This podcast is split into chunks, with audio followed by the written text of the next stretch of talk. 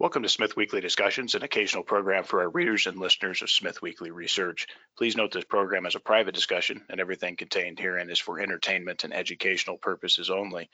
With that, we hope you're in a comfortable position, along with your favorite beverage, to enjoy the discussion. We remind our audience to examine the show notes attached to each of our shows to better understand how our program functions.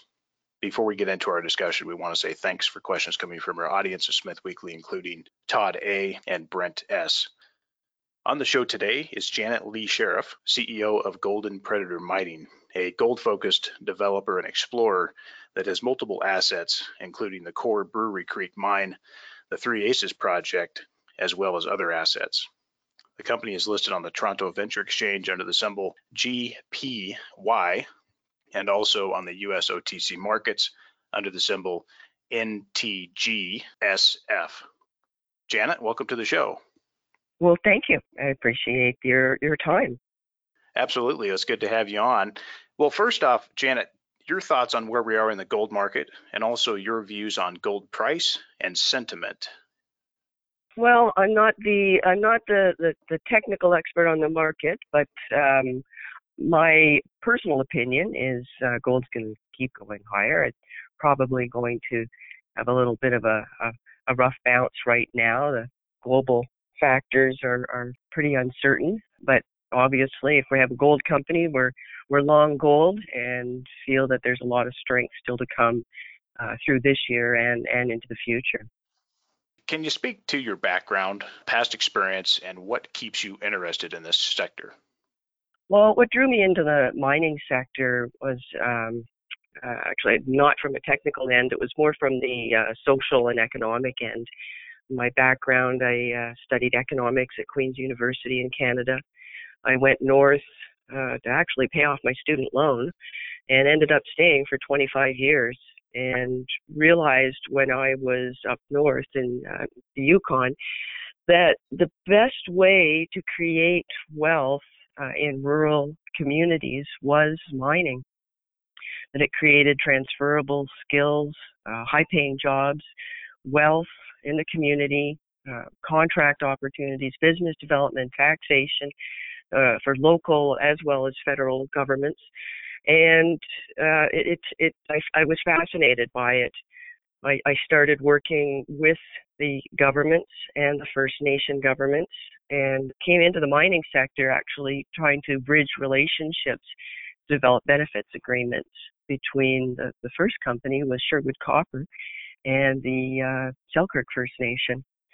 So that, that drew me in. Um, I always put community first. It's, uh, I think, a, a way that it de-risks projects for shareholders it has to work for shareholders at all times, but if you are not a good corporate citizen and bring community along with you, uh, you will have risks to the project either immediately or down the road. And I use those relationships and use the word use in a in a good way to further projects and and benefit communities. And I think that's the best way I can help de-risk uh, a project. I manage the, the corporate end of the company, and I've been in this position about five years. Uh, done a lot to rebuild the, the focus of the company, and have a very strong technical team that we are expanding as we are advancing the Brewery Creek project back towards production. Well, very well, and I appreciate you sharing that information. What challenges do you see in this business, Janet? What things would you like to see different in the natural resource business, and how are you bringing that forward with your work that you're doing? I think that the, mining sector at times is uh, a bit stuck in the past, and uh, it's it's hard to change. And, and the, the world is changing so much, and especially in the past few years with the, the climate change discussion whether you believe it or not, um, environmental factors, um, the ESG principles that are now front and center with a lot of funds. And a lot of money has left the sector. Um, it, it, it's a bit um, old school, I would say. And I think the, the mining sector needs to change, and the principles that are behind environmental, social, and good governance really are Uh, you know a rename of of corporate responsibility, sustainability. But it, in, order to get new money into the sector, because the money that's there are believers in gold. But if you want the millennials' attention and you want the funds that are generalists or not in the space right now, there has to be a way to prove your company and the sector really are being good corporate citizens. And we are. Um, you know, I, I think people are in trying as hard as they can, and the ones that are going to succeed are are fulfilling on those efforts. But we need to do a better job of of showing how we're being good corporate citizens, and that's something that's been a mandate of mine from before I was the CEO. I was the vice president of communications and First Nation relations, and and I had a very strong board, and I still do, that believed in in my vision immensely, coupled with a strong technical program that wanted to create value for shareholders. But they allowed me to do some very innovative um, programs that reached into the community and and and brought out that good corporate citizen. And I think it's one of the best strengths of Golden Predator, when obviously our assets as well. Uh, but with coupled, I think that's what you're going to see in a, a very good company going forward. Well, certainly some good points, and uh, you guys are doing a lot of work with local community, and I want to chat a little bit more about that in a little while. Um, let's move into Golden Predator. Now, this company was around going back to the last cycle as Golden Predator, then America's Bullion, and then the two core projects came back under the Golden Predator brand around 2015, if I have my information correct. Take us over that history and what were the challenges over that time, and how have things improved since the early days, Janet? The company originally was focused on Brewery Creek and had some challenges getting through the permitting process. And uh, when that happened, we had cash in the bank and um, had to survive what was a very challenging time in the market around 2012. So we regrouped uh, as America's Bullion. Um, we merged with another company called Till Capital and eventually uh, parted ways with Till, uh, reassembled Brewery Creek and picked up uh, through a merger Three Aces and uh, started rebuilding the company. And that's when I came in just as those com- those projects were being put back together under Golden Predator.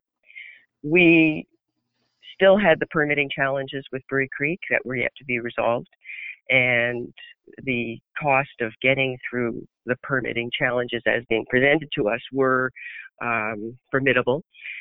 So we decided that we would focus on three aces, and it was a high grade and is a high grade orogenic system. And we chose to restart the company by conducting a at surface bulk sample with very very high grade gold that was visible and free milling. And so we started the company with that project. And so we worked with, with Three Aces. We were one of the fortunate companies that could raise money uh, in about 2016, 2017.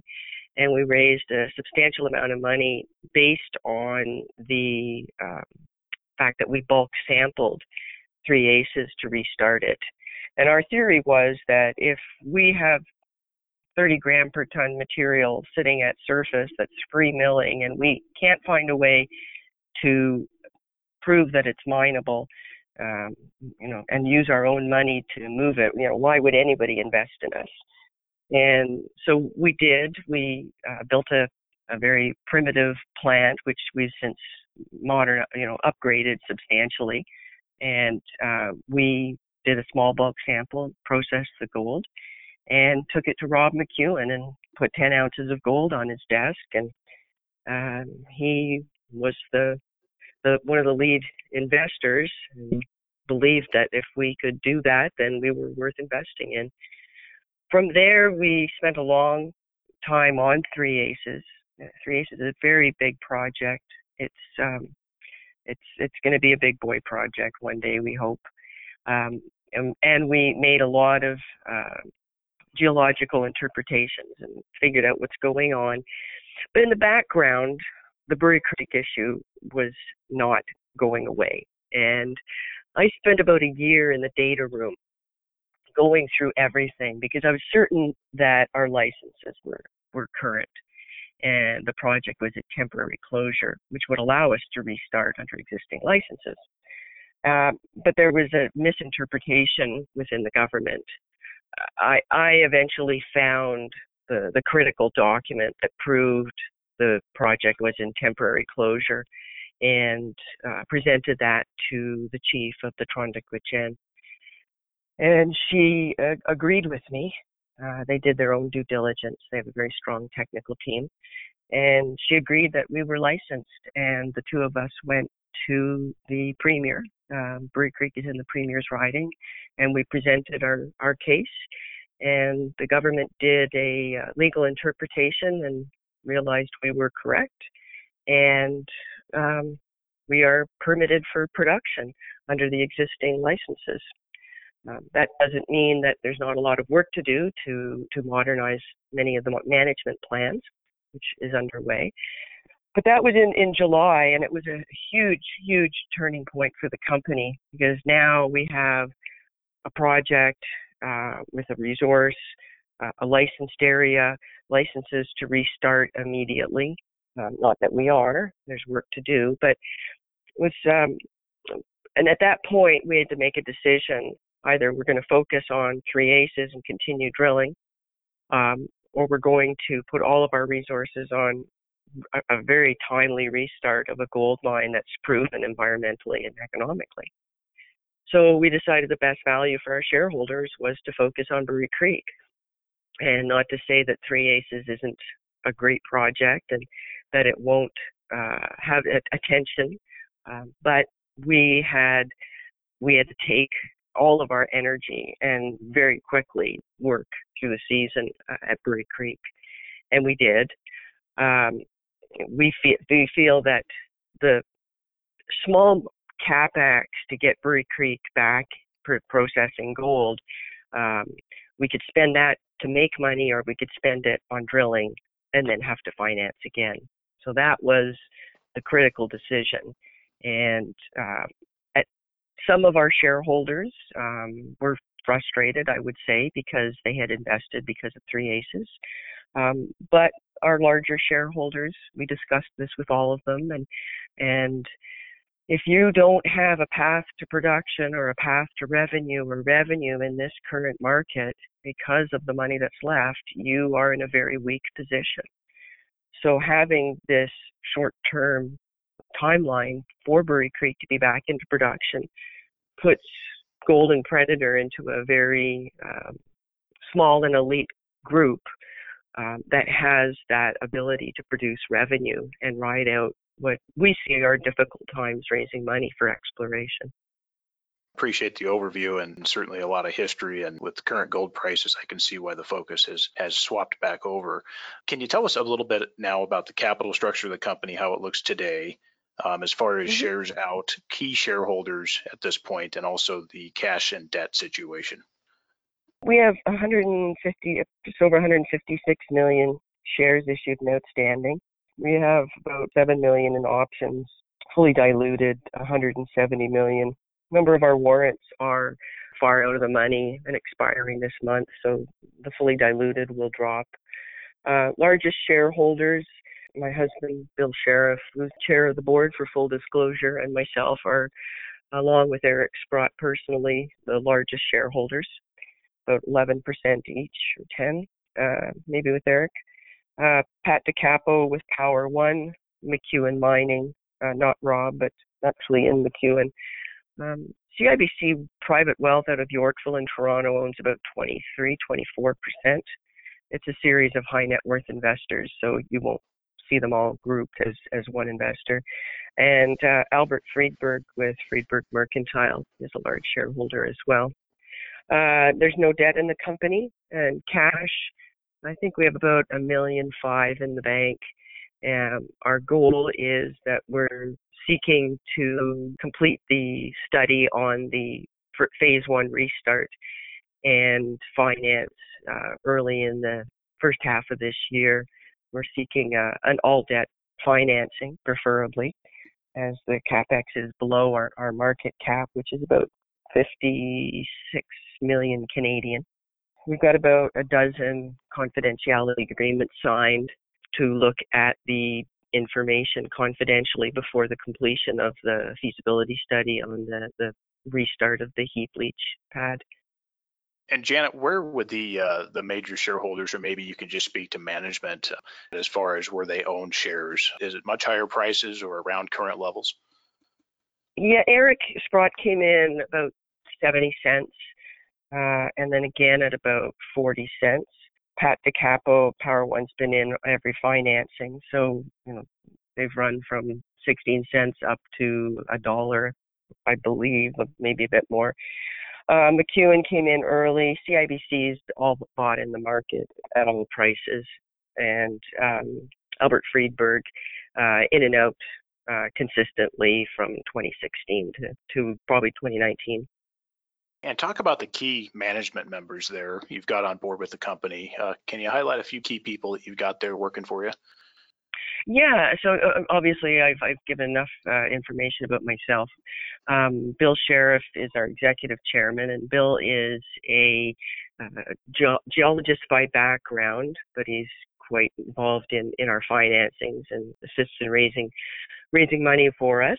Um, he oversees the technical program to date and um, studied at El Paso. His background in the markets, um, I think it was 20, 2004, he started a uranium company called Energy Metals.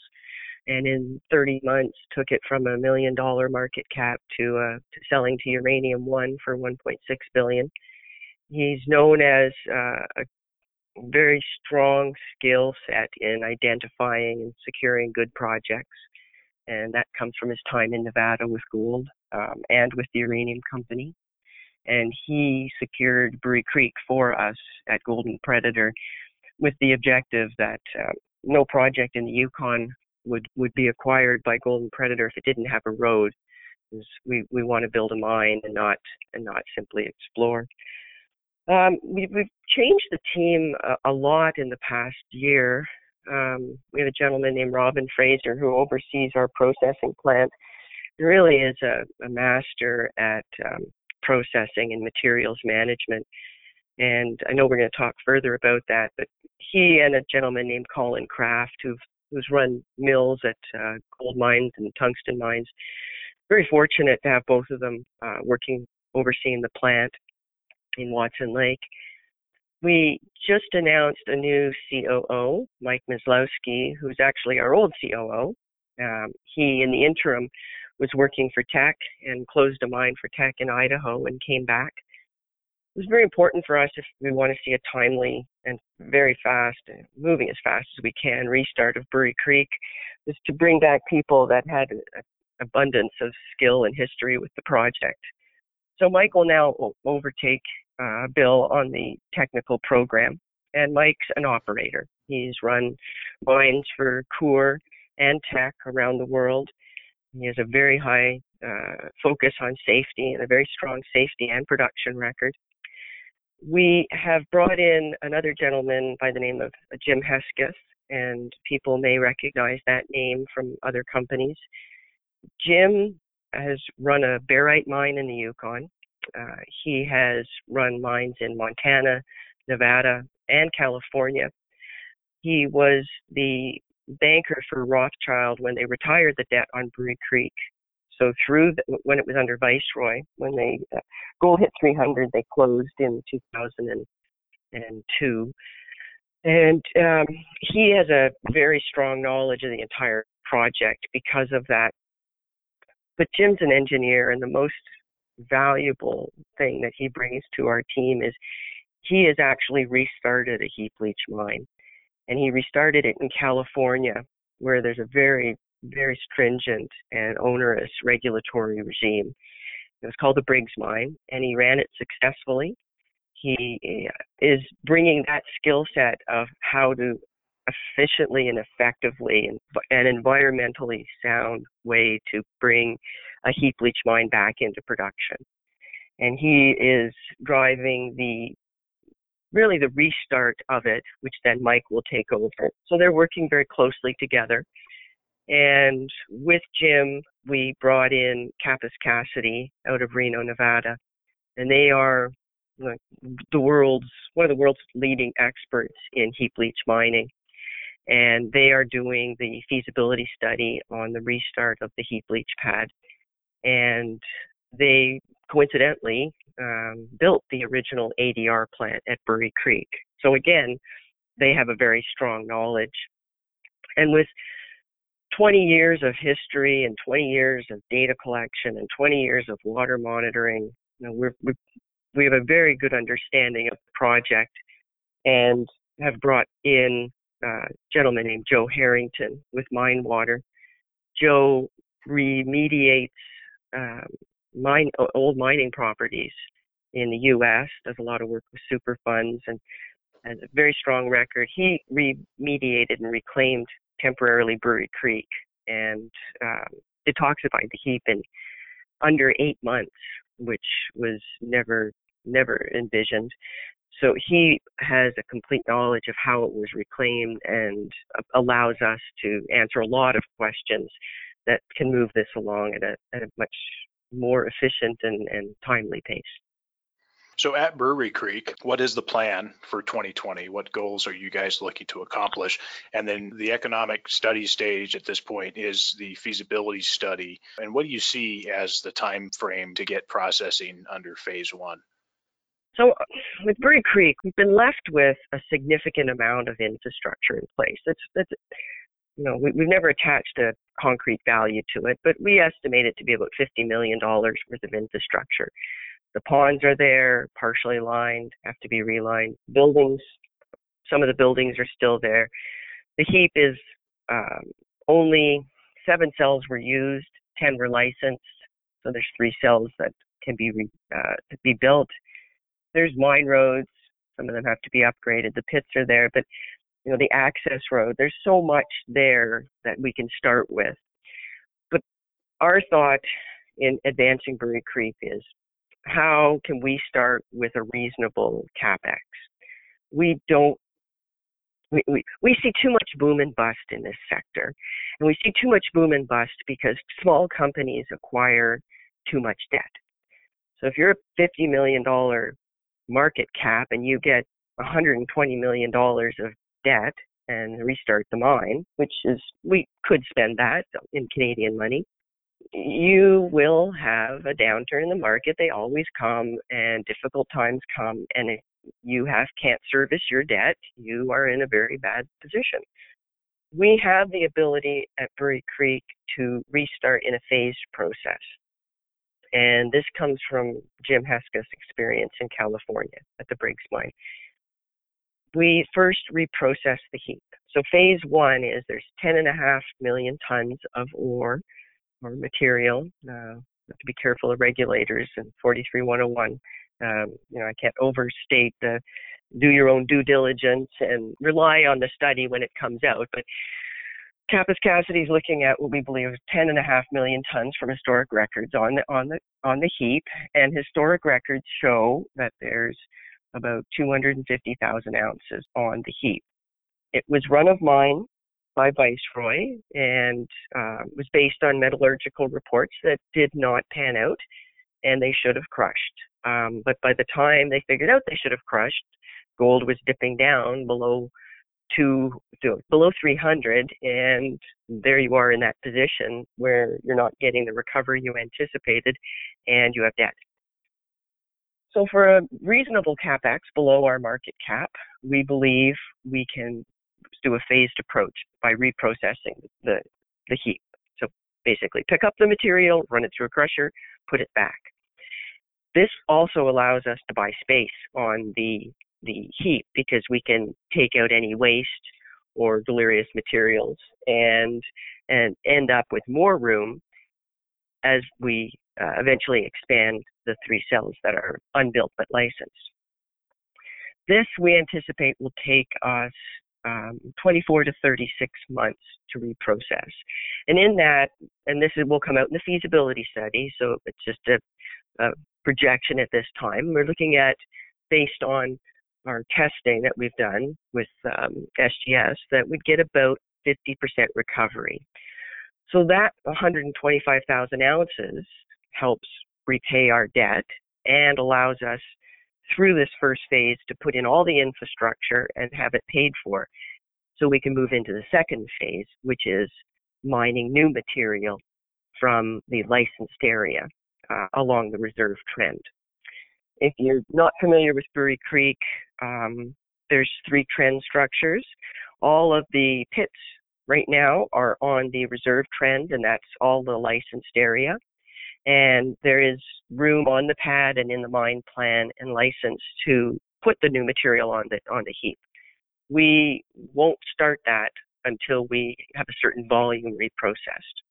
So our goal in 2020, uh, and this is subject to the outcome of the feasibility study, a decision by the board to move towards production and, and financing, would be to uh, start removing material from the existing cells, um, reline the ponds, and uh, put in the generators, and start to get ready.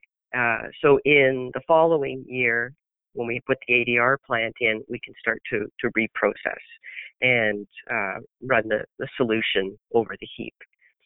We had originally thought we could do it all in, in one year. Um, it's risky because the Yukon winters uh, creep up on you, and looking at starting moving into a winter is, is probably the riskiest position. So this way, it allows us to look at a start in the um, spring, May, June timeline of, of 2021.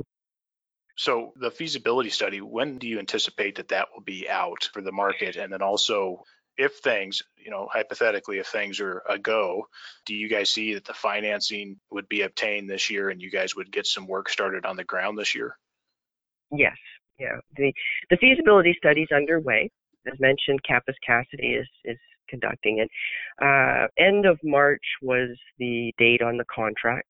So we would anticipate that it would come out, you know, if lucky, buyer before that date, but April would be a reasonable worst case. We have all of the people under CA in the data room now so they can look at the feasibility study uh, before it comes out and we can have the discussions about financing. And it would be our preference and, and and our wish that we would finance uh, shortly after the feasibility study comes out and be able to do a significant amount of the groundwork in, in 2020. Can you give us a rough figure? Um, and I know you got the study going, so maybe you can't, but uh, of where you guys would see that your all-in costs are going to be at for the reprocessing under phase one and you mentioned earlier uh, around 24 to 36 months to do the reprocessing. And then also, can you speak to the all in costs at this point? Or maybe I can rephrase the question and just ask you are you very comfortable at current gold prices? I'd say we're comfortable at current gold prices. We, we just did a uh, announced a new with an updated technical report, the 43101 report. And that was taking the uh, existing report from 2014 and looking at a different cutoff grade and gold price, it increased our resource indicated and inferred to over a million ounces. I think it was about 1.2. That was a significant change that was due primarily to the price of gold, but uh, also because the, the, gold price is higher, it's a um, you're able to have a lower cutoff grade we are in the process now of doing a updated technical report that will include about 200 holes that weren't in that report because program ended in the fall, so the holes weren't available for that report. So we're fairly confident that the report will show um, some additional resources. And um, we did a PEA in the past. When the new technical report came out, updated, and the PEA now is a historic document. Um, so I can't refer to it. Okay. And do you see the production profile once you guys get going under phase one? Do you see that that will support the future uh, phase two expansion and sustain company costs, or do you see that there will certainly be a need for continued financing during these phase progress and expansions? It's our preference not to finance beyond phase one. So loosely and always dependent on the outcome of the, the feasibility study, it's looking as a good estimate about 35 million US to restart by reprocessing. We move 10,000 tons a day. That when there's a certain amount of material, you don't want to mix old and new material. The way Brewery Creek was designed, this was the most northerly heap leach mine in the world when it was built, the first built in the subarctic in the world. And because of that, it was built to Rolls Royce standards. Triple lined heap, uh, each cell is separated from the other. This makes it perfect for reprocessing because soon as you reprocess and place in cell one, cell two won't touch it. So once we get to a certain volume, we can add the new material. But 24 to 36 months to, to reprocess. During that time, it's possible to look at adding in from phase two. But we, um, with that capital, we would put all of the necessary infrastructure into place. So it's there once we start phase two and it's paid for. And that's our goal is that we don't have to go and raise another $50 million.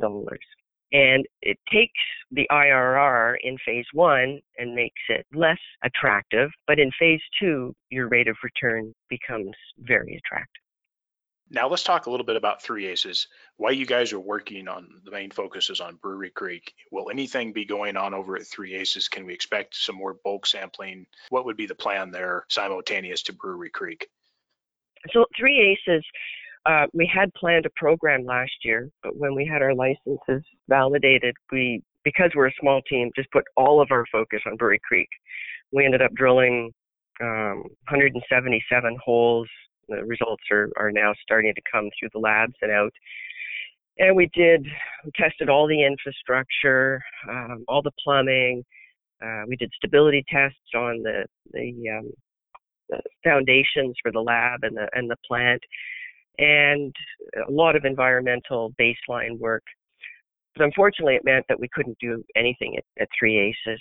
We actually also established a, a, a camp at Brewery Creek. Originally, there was 25. Now we've we've added another 50. For, for, we're hoping maximum capacity at that size because it's so close to Dawson. We can people can live at home and, and work at the mine.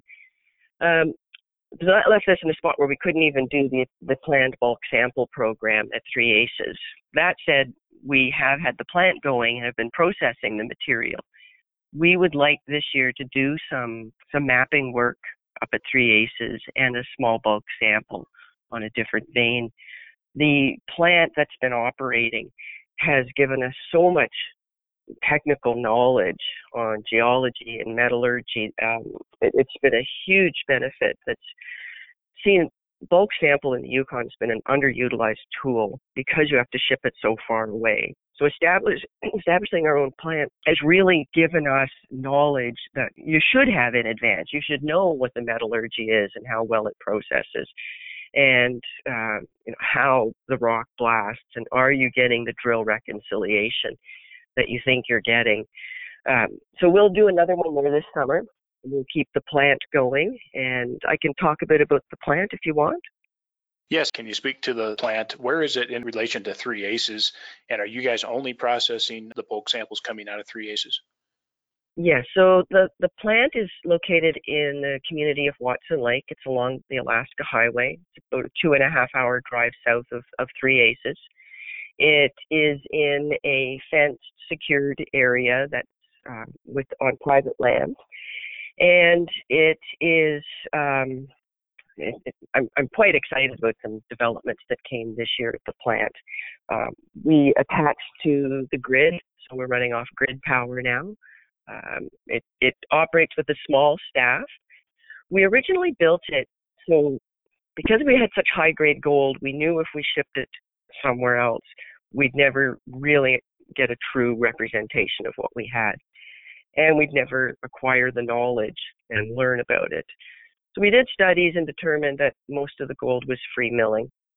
So if we built a water and gravity plant, we could recover uh, a significant portion of the gold and also have a better understanding of our drill reconciliation.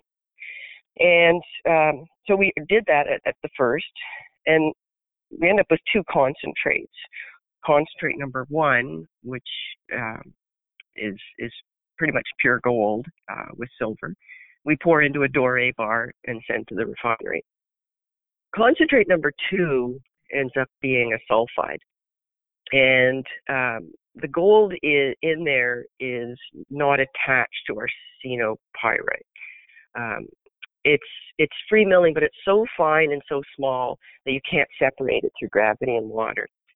So the first year we operated, we sent um, it to a smelter in Chicago, and um, when it came back, our gold silver ratio was was way off, and we always have a ten to one gold silver ratio at three aces, and the there was missing gold, so we figured that for the cost of uh, how much gold we lost, we probably could build our own little unit to replace sending it out to the smelter.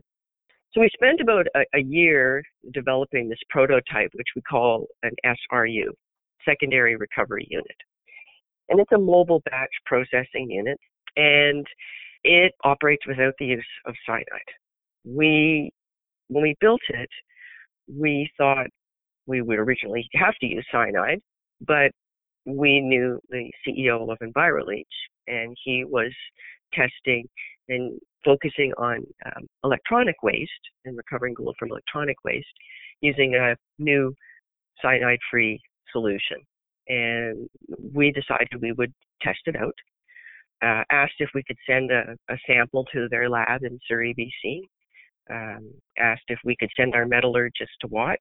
Uh, we're quite surprised that they were so open that we that we were allowed to watch, and the initial test worked better than cyanide, uh, faster and 96% recovery. So we brought their team up to the site. We ran the, the unit, and um, same thing. We had the 96% recovery in four hours. So we're in the midst now of doing a five-ton sample. Uh, we're about halfway through, and results will be can, uh, coming out on that. This is getting us between the two concentrates over 85% recovery without the use of cyanide. And this test that we did on site and now this five ton test is the first on site test in the world of uh, this solution. And the way we present it to people is um, we built the washing machine and they bring the soap. And it it works. And I don't know who was more more surprised, me or Bill, but an exciting development. Um, we see commercial applications and opportunities from this, and are very excited that the SRU is scalable. Um, it is um, uh, mobile, and we are receiving a, a number of inquiries from different First Nations companies and, and other jurisdictions about what we could do with this unit and uh, our washing machine and, and the soap. None of this would have happened if we hadn't decided that we weren't going to ship our material away, that we were going to be innovative and different and, and do something uh, in the Yukon nobody had, had done before. Um, it comes with challenges. It comes with extra scrutiny and and uh, confusion uh, with regulators, but we've worked with them very closely to establish um, operating guidelines and always maintaining the confidentiality of the solution and the design of the SRU. You don't see many pictures of it yet um, because we've been busy trademarking and looking at patenting, as as has EnviroLeach. Um, but the solution that's used is environmentally friendly, and there's nothing in it that isn't FDA approved. And we see stuff like this as going back to our original discussion, one of those important things this sector has to do in order to attract new investment and new funds is trying at all times to find innovative, creative ways that you can be more sustainable, socially and environmentally responsible. We're very excited about what, what what's happening there. Well, certainly very interesting and a couple questions coming out of what you mentioned. How can you guys scale this? Is it scalable to larger applications? And then my other question was uh, back to Chicago. What happened to the gold? We went to what happened to the gold. We we went to challenge the results. Uh, it's called an umpire process, and unfortunately, the gold was consumed. So um, we view it as a, a learning opportunity and uh, something that led us to create our own solution. The the SRU that we built is built on a 20 foot trailer you you tow behind the truck. The intent is to put a mobile lab on, on in the truck, tow the trailer, and you can actually take it to other site and operate it because there are no cyanide, no uh, hazardous materials at all. So it is scalable, something that could be modular. It, it could work on. I don't want to say too much because we're exploring opportunities, but it is something that um, you can duplicate as well. But the cost to build it was under $150,000. What types of mineralization can this work on, or is the question is the jury still out on how many types uh, it can it can work on? I don't have the answer to that. We're only using it for gold, but it did recover silver as well, and we did not expect that, but there was a, a silver recovery. I should also mention, to be very clear, this is not being tested at Brewery Creek. So the two deposits are very different. Now, we're obviously still working on things um, to see where this goes, but at this point, um, the SRU is working on um, uh, projects that would be similar to Three Aces or Placer or something like that. Uh, when it comes to heap leach, the one factor that we're trying to control is the cost of the solution versus cyanide and that's I think a factor that makes it uh, un, uh, the answer is uncertain on the um, scalability for large projects at this time. Tell us about the Yukon Mint. Where are you processing the coinage, and then all of the products coming out of the Yukon Mint from your projects only? Can you tell us about the process in the Mint? So the Yukon Mint came out of the bulk sample plant in Watson Lake again. We saw the opportunity to have uh, our own gold and um, started working with the First Nation and ran an art contest so we could put Indigenous art on the coins. Um, it's another way that we saw a spin-off benefit to keep benefits local, to keep uh, the community engaged, to expand the opportunities for mining to artists. And we're now into our third design, uh, all three with Indigenous art on them and um, we produce them at the Sunshine Mint in uh, Coeur d'Alene, Idaho. Uh, do a beautiful product, and we um, have taken them over to Switzerland, and they um, have given us high marks on the the quality. It really came out of uh, we were quite surprised that the Yukon Mint had not been formed, so we've trademarked that it's a subsidiary of Golden Predator. Our goal at this point is to, to focus on the community engagement as we expand our products and work on a, a multi-year business plan. The Canadian Mint started because all the gold was leaving the Klondike during the gold rush in 1898, and the miners wanted to find a way to keep money local, as did the government. And so they started the mint in order to capture the gold. Um, I saw the Yukon Mint as doing the exact same thing. Why are we sending all the Yukon gold out? Why don't we do something locally with it? And uh, you know, I hope one day to to be able to mint ourselves. But there's a walk before you run approach right now. It's Certainly. very exciting, and it's go- going over very well with the uh, the communities. Do you guys see this as an asset that would stay with Golden Predator going forward? And then also, can you speak to uh, where, where can people who are interested to looking at buying uh, some of the products, where can they go to do that? YukonMint.com is the website, and we keep it very reasonable because we want to put gold into people's hands. We have everything from a tenth of an ounce to a full ounce. Um, yes, you know, now our focus is has to be on getting Brewery Creek into production and and running other smaller operations gets gets distracting. So um, we do see the the benefits of of spinning it out one day. Um, we'd like to do work for other people. Uh, we do get inquiries from other communities and companies, and at this point, we just don't have the capacity. But I think it's an exciting enough opportunity to stand on its own one day. And um, as, and as we move Brewery Creek along, we have to stay focused and uh, make sure that that is our, our success. It's our it's our livelihood. So right. That that said, um, you know the the mint uh, started in Canada uh, and and evolved uh, in similar ways, and now is a, a standalone. So we have to also acknowledge that you know we're not making a currency; we're making a coin at this point. And speak to the importance of community relations around the company projects, and what are you doing specifically to keep the community supportive of what you're doing at Golden Predator? Well, Golden Predator, we wouldn't be where we are without the community behind us, and I wouldn't have my license um, looked at and uh, and recognized without having the strength of of the Tronduk with me.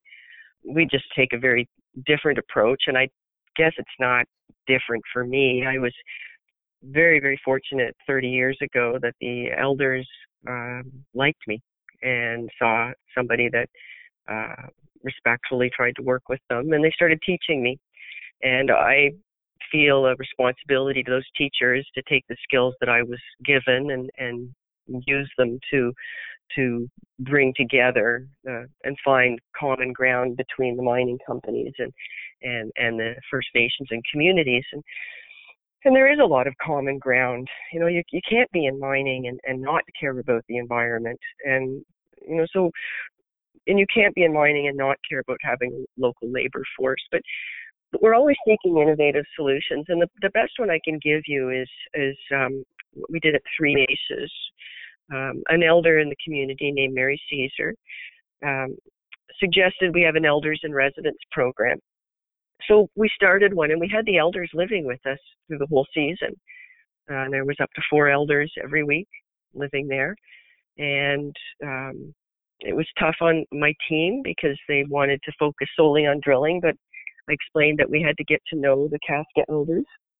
It wasn't consultation, it wasn't anything other than getting to know each other. And we did that all season, and then they asked for a, a, a retreat, a summit, and we had 80 people at camp, elders, staff, and, and youth. And they they got to know us, and we got to know them. And they offered so much more to our company than I ever imagined. Our staff retention was over 90%. Um, we started to understand the social issues around residential school, which is a tough issue. Um, but I we, we we became stronger, and they got to see everything we did because you can't hide if you were living with us all season. There's everything's open and accountable, and the the, the award uh, the program went on to win an award. Um, Mary Caesar won a national award in Canada for suggesting the program, and it's led to uh, an ongoing uh, engagement with the elders and then the community. And um, it, now we would like to work with the First Nations to incorporate traditional knowledge into the project. But anything like that, like it's just all about respect and finding ways to work with people. And you know that program isn't at Brewery Creek. We we we do it in a different way. So it's just finding different ways that you work with the community and um, and make sure you're just not leaving them behind. It's it's very easy to to just drill and move on and and say you know when this is a mine somebody will engage, but um, if you don't if you don't do it early and often, um, down the road there will be a risk to the project and the company and the shareholders. And uh, so our commitment comes from the top, and uh, we view it as one of the licenses we need in order to build a mine. And you need a water license, a mining license, and you need a social license. And that's where we focus on all three. Well, very interesting approach, and I think uh, a lot of it makes sense uh, for what you guys are doing there, and certainly has been a, a good approach over the last few years, and, and keeping you guys uh, supportive on the projects. Well, what does management see as end goals with the company, Janet? So, looking out a few years, is the plan to get into production uh, and build out, expand, and have an operating company there? Or is management of the opinion that at some point uh, you guys are looking for a buyout? What is the exit strategy? We don't see a buyout uh, in our future. We see that the whole sector has changed where there used to be the plan was that you start an exploration company, you build up a big resource, you get bought out by a big company and and move on. Um, the number of big companies is going down.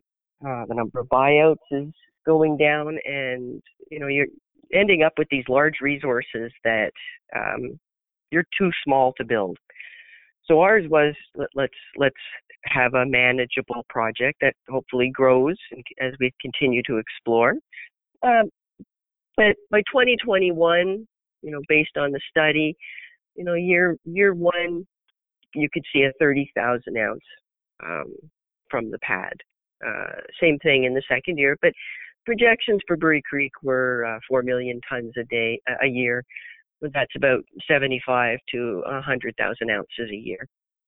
And uh, so back after reprocessing the heap and starting in those smaller numbers, getting to a full production, um, expanding our mining license, which will take several years, uh, and we'll work on that. We are starting that now, and that will expand into new areas. We see uh, Creek changing because of the exploration that we've announced recently, the results, and there's more coming. And yeah, if you don't have a revenue source, it's going to be a challenging time for an exploration company. So moving into production is, is our is our best way to add value for our shareholders. And why should potential investors who are listening consider Golden Predator today? What would you say to them?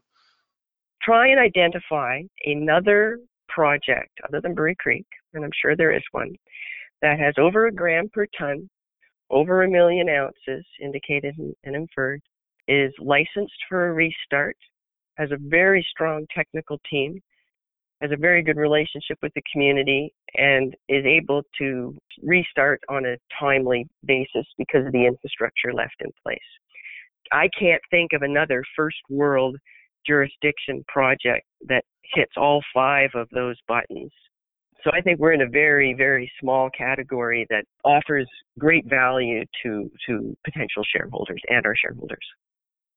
And Janet, how can folks reach out to you and to the company for more information? GoldenPredator.com has all of our contact information.